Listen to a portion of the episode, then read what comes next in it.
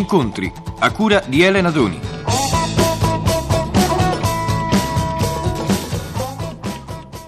Oggi con i microfoni di incontri siamo venuti a trovare il regista Nanni Loi, il quale sta preparando un film dal titolo, secondo me, molto promettente, e cioè La femminista. Nanni, vuoi spiegarci meglio che cos'è questo film?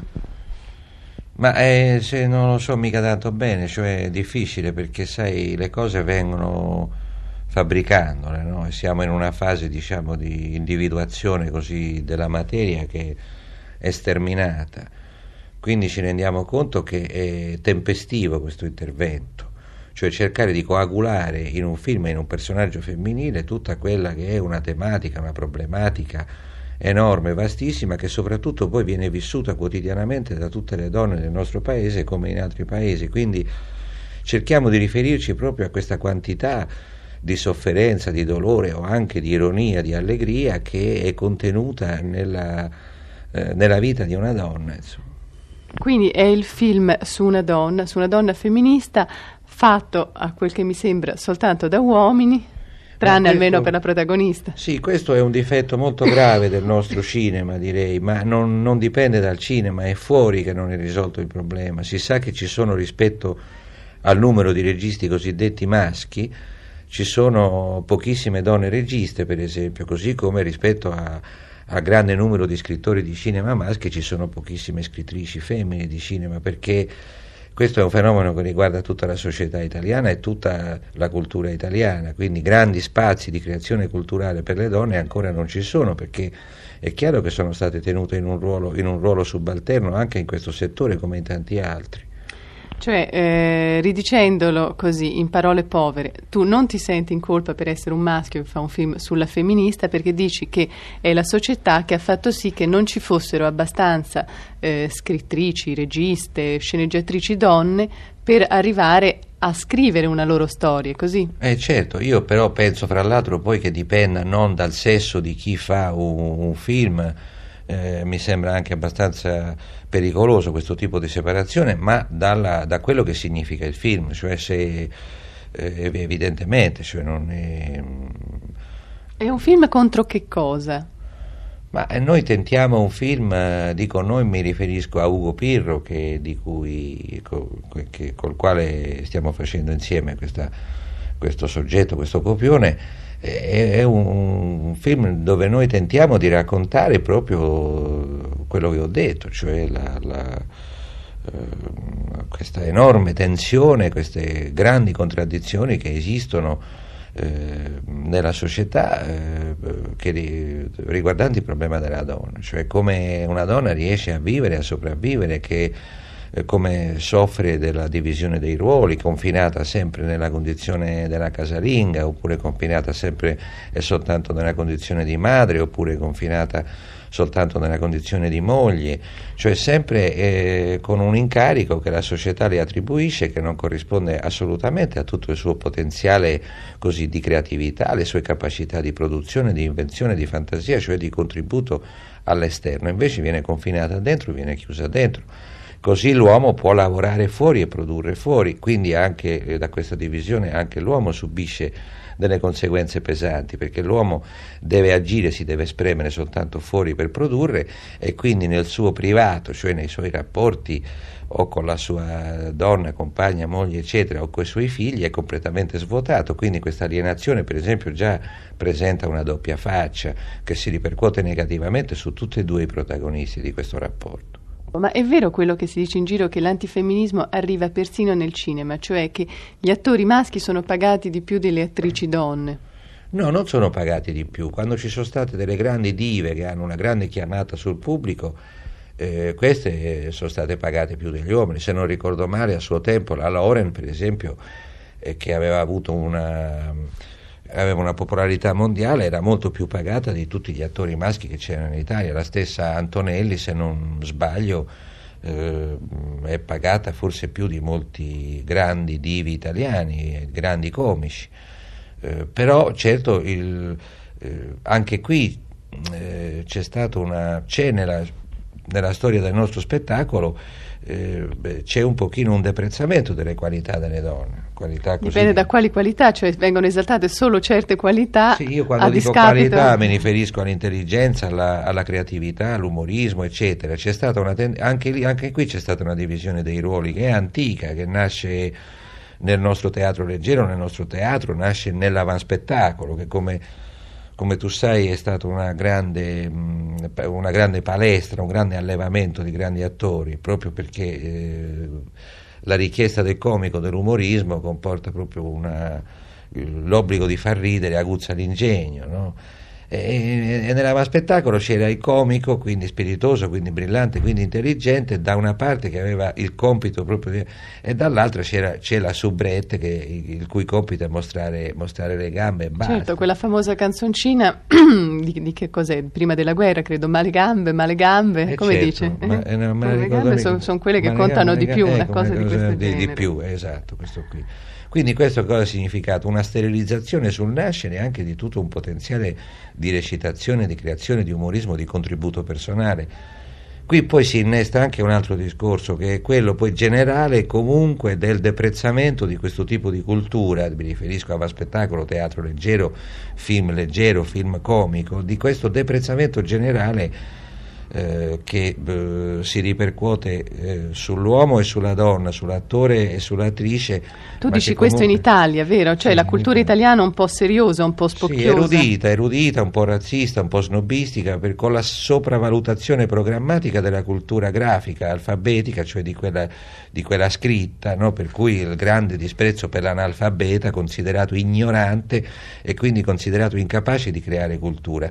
Quindi questa esaltazione della cultura scritta, dalla quale sono state escluse anche volutamente milioni e milioni di persone, nei confronti di tante altre culture che esistono, perché Come quella della canzone, la cultura della della canzone favola. popolare, la cultura della favola, del racconto tramandato per tradizione orale, la cultura del gesto, la cultura della pantomima, la cultura quindi, eh, non so, del teatro di Burattini, tutte le grandi manifestazioni della fantasia popolare sono state sempre tenute accantonate, ci sono dei grandi attori comici, per esempio, che creano, che hanno creato continuamente durante i loro spettacoli, no? quando si dice si recita a soggetto, cosa vuol dire? Vuol dire che c'è eh, anche la stessa commedia dell'arte, c'è un canovaccio elementare, no?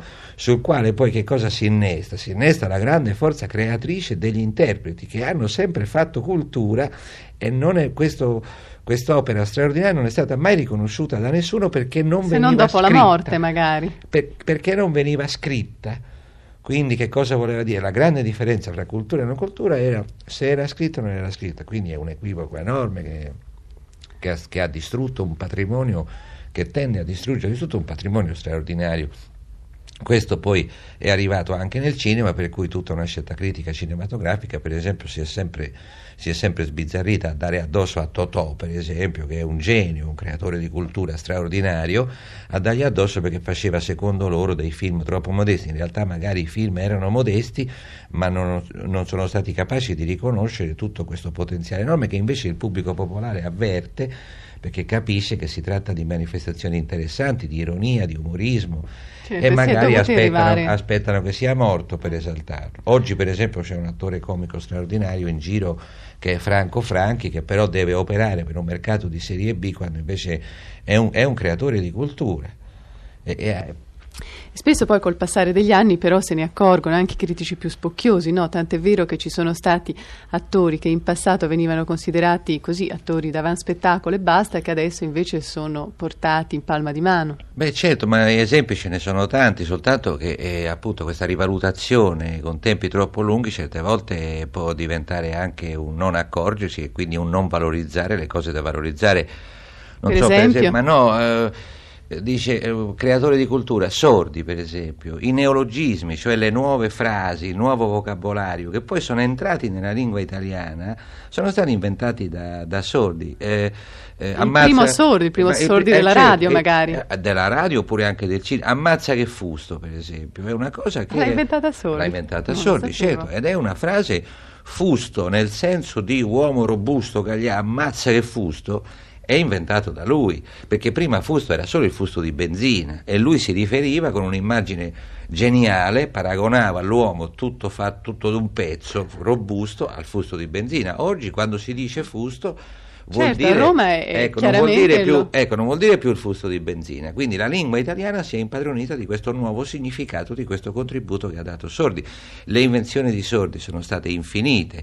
La lingua, il romanesco addirittura, così come era successo con Petrolini, per esempio, il romanesco viene modificato dagli apporti dati da Sordi e la lingua italiana stessa approfitta di queste immagini geniali che questi grandi comici danno nel loro lavoro. Questo lavoro è stato sottovalutato, Senti, diciamo a livelli ufficiali, non a livelli popolari, perché la gente lo capisce e se ne, Certo, e se ne impadronisce. L'esempio clamoroso di Peppino De Filippo col, col pappagone, non metto lingua, queste invenzioni qua, gli esempi della creatività di Edoardo, per esempio, in questo senso qui sono infiniti, o degli stessi fratelli De Regge, che poi sono vicini a questa, a questa tradizione che poi è stata recuperata da Totò da una parte, da Sordi, dagli altri, perché Da i comici Chiari poi adesso. no? anche nelle imitazioni però non- i fratelli De Reggi hanno raccontato si sono sforzati soprattutto il piccolo si sono sforzati di raccontare una cosa che era dolorosissima e cioè era lo scontro del cosiddetto ignorante del cosiddetto analfabeta con la lingua ufficiale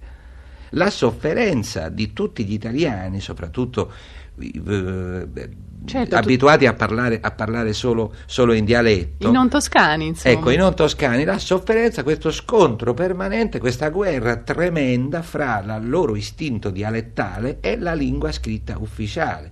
Tant'è vero che il piccolo De Reggi, appena c'era una parola un po' difficile, ci si incaponiva sopra e riusciva a fare uno sketch di mezz'ora su una parola. Con la scusa di balbettare, lui raccontava questo grande scontro. E poi quando si mette a scrivere una commedia, il piccolo De Reggi dice, "Ho- ho- so- so- so- sono scritto una commedia, già cominciava a dire, sbagliando il verbo volutamente. Scretino diceva che vieni avanti, creti, cretino diceva l'altro, perché l'altro era il portavoce antipatico della cultura ufficiale accademica. E il piccolo diceva non, eh, non passava un cane, cala la tela. Questa era la, la commedia. Dice. Ma quanto è Ma- vero ancora? No, non, non c'è una sola lingua italiana, ci sono Eh, tanti esatto, italiani. Esatto, allora lui cercava di diceva lo- lo- lo- l'orologio del de, de campanile no- non suonava la, la- la- la mezzanotte. Dice perché non suonava? E, no- e non suonava. Cioè, cioè, era uno che sull'astratto, sul fantasioso, sul surreale, eh, eh, proprio entrava con, una- con questa- con questo dolore fantastico che poi il pubblico avvertiva immediatamente divertendosi moltissimo. Senti Nani, c'è questa cosa eh, molto vera che tu hai detto, no? gli, attori, eh, gli attori più popolari, più cari al pubblico, sottovalutati dalla cultura ufficiale. Un po' tutto il mondo dello spettacolo, il mondo degli artisti, no? c'è un che quasi di negativo nella parola artista attribuita ad un attore o ad un'attrice. Un pochino si distacca da questo la figura del regista, perché il regista bene o male è sempre dottore, no? Dottore, dove mettiamo la macchina da Sì. presa? Eh. Sì, lì c'è un recupero, insomma, un tentativo, perché però, insomma, sì, certo, ancora gli attori seppelliti fuori dalle mura, no? la vecchia abiezione dei saltimbanchi, dei girovaghi che vengono disprezzati dalla- dal conformismo ufficiale, perché Ben sono diversamente anomali. da quello che succede in Inghilterra. Ah, certo, non sono considerati ufficialmente dei creatori di cultura. Eh, Le donne, per esempio, le attrici donne ancora purtroppo a sud di Roma, vengono considerate delle donnine leggere, donnine di malaffare solo perché si esibiscono. Il fatto di esibirsi per eh, delle società per le quali la donna deve stare in casa, che non deve neanche uscire per strada, non deve, e beh, perché il velo, che cos'è il velo nel Medio Oriente, il velo davanti alla faccia della donna, no? Il velo No? nuziale ancora il nella velo nostra nuziale non lo tradizione. deve vedere nessuno perché di la sua immagine è di proprietà esclusiva del maschio, quindi Sì. c'è un razzismo profondo. Da questo cosa nasce? Che la donna che si esibisce sul palcoscenico è una donnina leggera, non è assolutamente né creatrice di cultura né professionista, ma soltanto una di facili costumi. E magari il regista che ha contatto diretto con queste attrici è un po' privilegiato nella il regista mentalità. è privilegiato perché nella mentalità corrente il regista si dice ah, c'è anche un fenomeno di divismo a favore dei registi, di esaltazione eccessiva anche del ruolo del regista, magari per sopperire a queste carenze. E invece voi il regista certe volte magari non dirige niente, vabbè, magari uno dice mettiamo la macchina presa lì, no, dice uno, dice che è un poliziotto.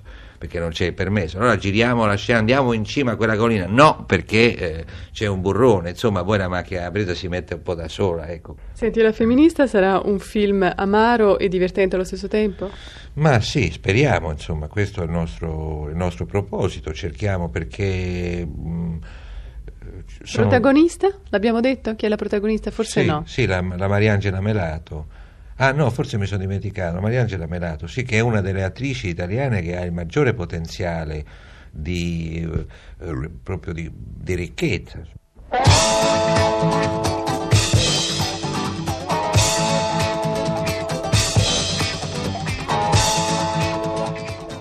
Abbiamo trasmesso Incontri a cura di Elena Doni. È intervenuto Nanni Loi.